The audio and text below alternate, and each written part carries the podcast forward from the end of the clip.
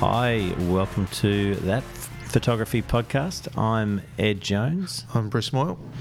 and um, yeah, we're just going to do what we usually do and talk about all things photography and whatever's Stuff and things. yeah things that jump into our heads.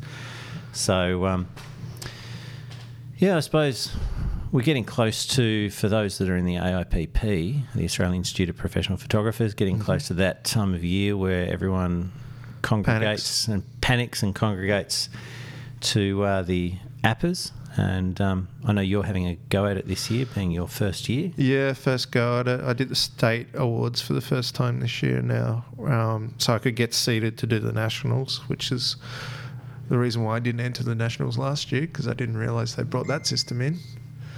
Uh, hello, Facebook. Yeah, oh, well, I'm. I haven't actually ever entered anything. I'm still sort of getting my head around the whole thing. You're a is- council member. I'm a council member, I know, but people join the AIPP for a variety of reasons. For me, it's primarily about the professional development and the networking and and just the support that it gives professionals in the industry. I, have Yep. to be honest, I've never hugely been interested in the awards. I'm just starting to get interested now Yep. because I think they have their place in that whole process.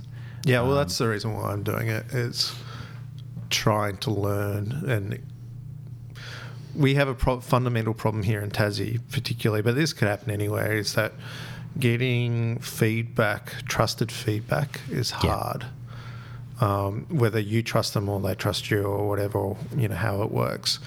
Um, it's a hard thing to most people go and stick like photos up on Facebook or something like that, and they get a dozen likes, and they're like, "Yes, Yes, I'm winning. awesome." I'm winning." um, but at a at a certain point, while that's always great, that's not going to help you improve. No, no. So, I personally entering my main thing was for the fine art stuff. Yep. Um, because the more you have um, awards under your belt, the better you look to art collectors. Yep. But that's an initial reasoning for doing it, but it's now it's more transition to try and just improve because funny enough AIPP while they do talk about you know fine art and stuff there isn't really a category within the awards for that because No. it's too loosely it's a too loose a thing like this portraiture and stuff but if you really want to go out there and be avant-garde and stuff unless you're doing cross-processing tin types Yeah. you're not really going to have a space for it There's the new contemporary art. that is new. That's but so that's- they didn't give anybody any warning, and it's No. a very short time period on it. Yeah, I know. I saw it pop up. It's like, oh, what's this about? And it's like, holy cow, that's like about to happen.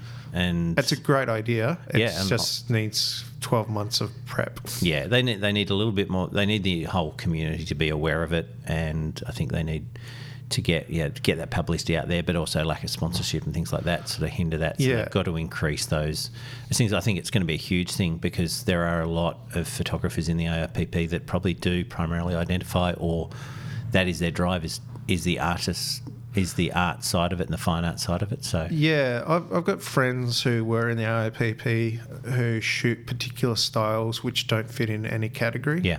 and so they've lapsed membership because of that. They don't see the benefit um, of it because, well, you know, this criticism's been laid at it. I don't know why we've ended up on the AIPP, Oh, but, well- but we'll go with it. Um, uh, that was just mainly um, a, a, for wedding photographers. yeah, Um, so, but I, and that's where I, I sort of saw it as well for a long time. But I see now you got commercial, um, Australian commercial photographers being wrapped into yeah, it. Yeah, the ACMP yeah, and has come stuff. into it. And that, uh, when they fully, when everything starts to gel correctly, that's going to help a lot. Oh. But it's still the fine art part where it is a bit more abstract in what is going on is something that still sits slightly outside, like illustration. Um, like the illustrative part of the awards and that it sort of crosses into it Yeah. and that but yeah I, I understand why why some people were still sit on the outside So you're going to get over the whole event, are you? Like all the judging get there. Yeah, I watch the match. figured I figured I'd go over and do the um, whole enchilada or whatever they call it. Yeah, I, I was hoping to, just with yeah, trying to get this studio, new studio happening, slowing me down a little bit. So I may get over for a day. Hopefully, I'm just thinking about grabbing an early morning yeah, flight over and spending the day, and last flight of the day back home again. Beauty of living like 300 meters from the airport. yeah. It makes life easy for You that. could just like steal an airplane because you're a pilot as well. well, yeah, can't No. do that. no, so uh, yeah, I'm going for the week. So I'm, I'm gonna sort of roughly got my schedule because you part of, part of it if you've never been to these things. I think this is the first year they're wrapping the um, trade show in with the awards. Yeah. So it becomes literally a week long. They've sort of in the past they've been they've coincided. Yeah. So it's sort of like two separate events at In the two same different areas. time in similar areas, close enough but not close enough to be one. So now they've, I think it's with Nikon being the major sponsor. Yep. They've sort of gone, let's let's make the whole thing one one big event, which is great. I wish I could get over there for the whole thing, but I suppose how we got onto this was I was going to ask you about your your work Yep. and and I, th- I think I, what I was thinking about is like the whole idea of how, of doing with your preparation of your images. How much of that are you doing yourself? I know because there's capacity in the rules to outsource, and as a commercial photographer, sometimes outsourcing becomes is part of the the Part deal. Yep. Um, as a, uh, whether you're a wedding, a portrait, or a commercial, often there's a lot of outsourcing, and, and I know it's a sort of an interesting topic of when you're putting prints in to something like the award, how much of your day to day type workflow do you apply to that, or is it a very different workflow to? Yeah, so depending on which category you go with, um, like obviously portraiture and weddings and that have uh, kind of different rules to commercial advertising Yep. and stuff like that. Um, personally, I have done everything myself apart from the printing. Yep. I don't own a printer of Yeah. any quality to do anything. Um, so, which kind I've looked at buying printers multiple times, but I wouldn't use them enough to justify it. If like, Yeah. li- um, my more concern is is that I could sit one on the shelf for three or four years and work with it every now and again, but that's actually really unhealthy for a printer. Yeah, yeah, they they need to be used. they need to be used. So that's the that's the reason why I've not bought one, um, because I'm not constantly going to be using it, and I can't be asked becoming a printery to for others. and it's an art itself. Like you, I've I've seen people buy printers like high end Epson Yep. large format printers that should be able to print out, and they use the right paper and they spit out the prints and the colours off and everything's off. Yep. I mean, it's one of those things that you've got to actually know what you're doing as well to print. There's an art to it. The guys. Well, you've got to make your own profile based on the printer and the inks you're using and everything to that nature because um, nothing, if you buy two printers or even two cameras off the shelf and you take the exact same image or print the exact same image, um, they won't be the same. no. Um, so, yeah, you, that's the reason why we have screen calibrators, and that's the reason why we have print calibration and stuff like that, and making profiles. Um, I have the ability to do my own screen calibration of that, but I don't have a printer or the like. If I buy a two thousand dollar printer, and you know the inks are like nine hundred dollars to replace each time, which is crazy. Um, but I also got to buy a six hundred dollar calibration unit Yeah. you know that it all adds up so i might as well leave it to a professional that does it day in day out and work with them yeah, so that's me like i'm working with pretty much the, the state printer for tasmania So when you send the stuff to them, are you just sort of saying, "Listen, just just color correct"? And well no i've got his profiles You've for the his paper profiles, so you know. So basically, it's going from your your file to print through so, his. yeah printer. so i'm soft proofing and then Yep. i'm sending it to him Yep. uh, adding the correct resolution and everything like that just to run it Because I know there are some that sort of take the file to a certain point and then say, "Listen, you make sure the whites are white. You make sure the." i could probably do the- that with my the colours printer are, are correct. I'm not confident enough to.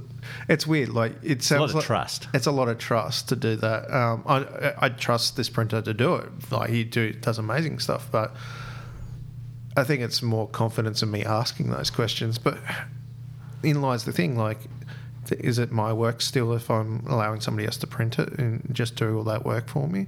I'd prefer to know how to do it. Yeah. I think I think that's the thing. I would rather have. Um, I, I, if I went to somebody and said, "Can you just make your, you know, what you said, just the white's white, the black's black, you know, get everything tonally right," if I can't do that myself, I need to sit there at least a couple of times when we do that to actually understand the process. So even if I'm, even if I am asking that question, I'm not naive to what's going on. Yeah. Yeah. That's It- sort of what I do all the time. it, it and that's probably where I stand is like I'd prefer to take and this is I'm sort of I'm one of these people I need to have everything lined up before I jump on something. So like with me doing the awards, I need to have Yeah. doing award entries, I need to have my head totally around exactly what that's going to look like for me before I even start. So from what my shots are going to be, what I want to be doing, how it's going to be edited, what Yep. I'm going to do, where my work stops, where the other guy's work begins, who's going to be printing it, Yep. a whole lot. Yeah, exactly. So, like, in regards to actual image retouching, I know there's a lot better retouchers out there and that, but currently I'm still doing my own. Um, commercially, um, there are some product clients who I don't generally do this. I don't do this for portraiture or anything like that, but um, I've given them the um, process raws, Yep. um, but I haven't done the retouch Yep. like that becomes if they've got a graphic design unit or whatever like that that that goes part of their workflow so i'm sort of making the raw materials for their their machine to process to the end result Yep.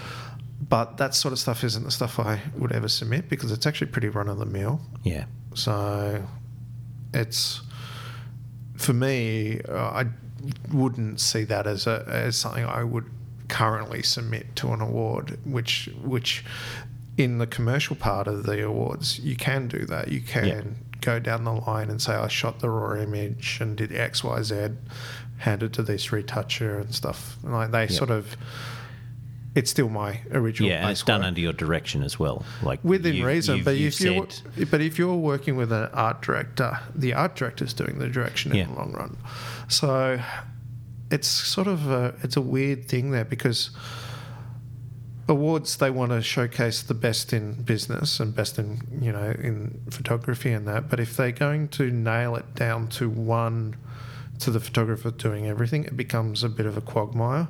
yeah, Um, but I can understand that for you know, so portraiture and things like that potentially could work, especially if you're not work if you're in a boutique industry or whatever, and you're not doing bulk.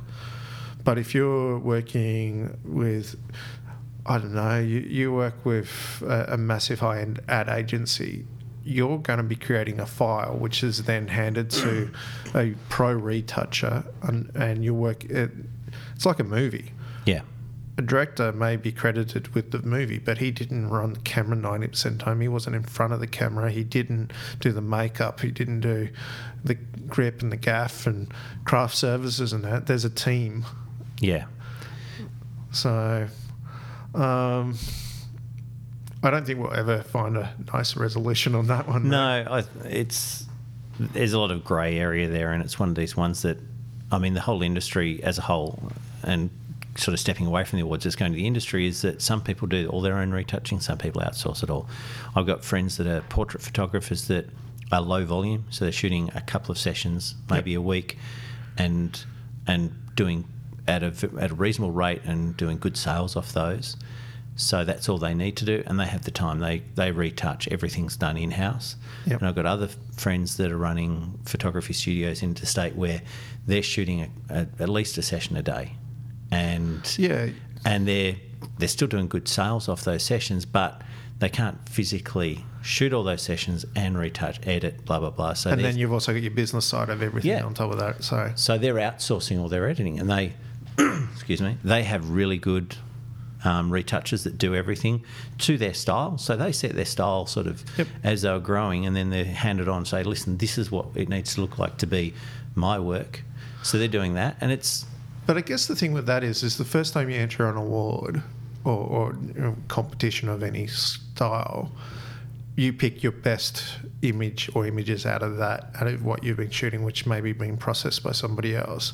But when you come to the next year, unless you've actually changed up, you're pretty much giving them the awards the same thing. Yeah. So, like, that's great for a studio. That's great for consistency and everything. But it's not push.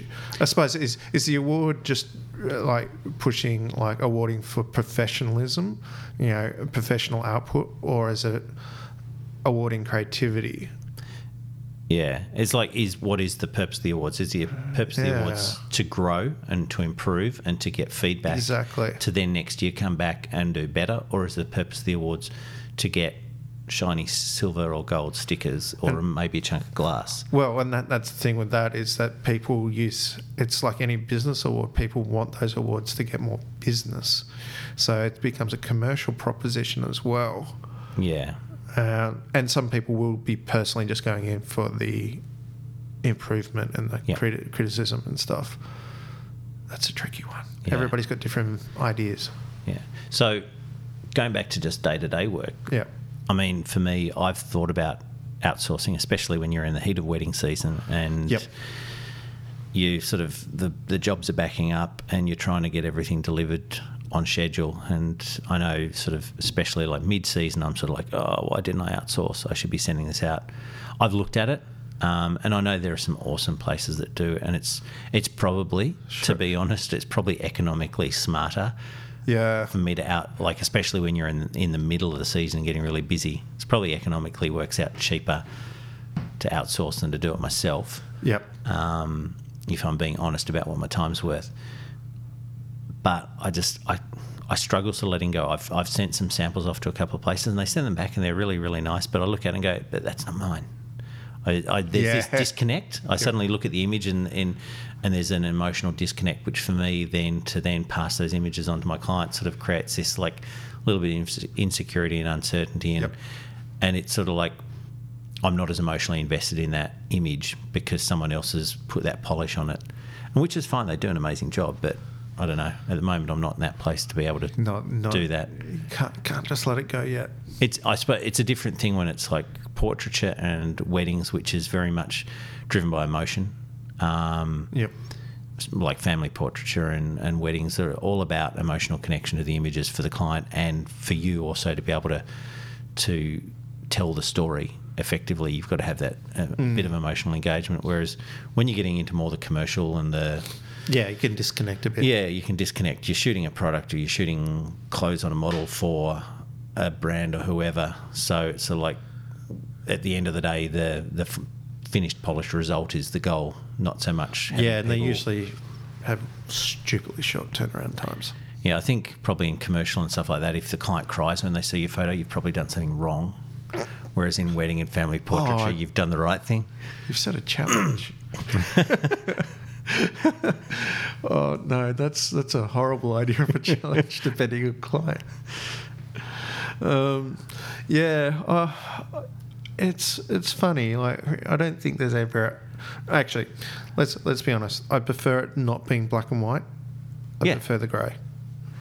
Yeah, Uh, and I, I get really sick of everybody seeing, you see online with lots of different things, this black and white ideal of what where things should be. And I'm just like, do you live in the same world as me? yeah. like, like this, we. If we don't have this grey, we can't be creative. We can't try different things. Yeah, exactly. You know, not everything's some some stuff's going to push to the black and some's going to push to the white, and depending on your on your view of the world or whatever you're doing, it's it may be great or may insult you or whatever. But we need to tr- play with this. Okay, we don't want, in this case, full plagiarism or anything like that. But um, you need to work effectively and creatively, and that's the that's I think- a hard balance to make. I think ultimately it comes down to yeah your personal choice where you want to be, and the grey areas. It's got to it's got to exist for that freedom, but also about being honest about it. It's That's a big thing. Being honest about It's a it. little bit like the Steve McCurry thing, which we'd sort of thought about talking about, but we haven't really gotten into.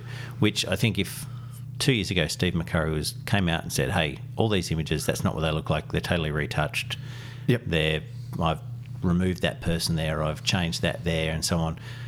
Then, when a bad edit comes out, someone will go, "Oops, someone in your studio stuffed up," rather than going, "Hang on, isn't this photojournalism?" And we get this whole. Yeah. So I think if you if you're not being transparent about what you're doing, then it gets ugly. If something if if it doesn't go right, or if suddenly it's like, "Hey," but you, I think there's an arrogance in claiming everything there. But the other thing, there's, there's two catch 22s. It's one, the arrogance of saying it's all your work when it isn't. yeah, But the other thing is, is that um, assumptions.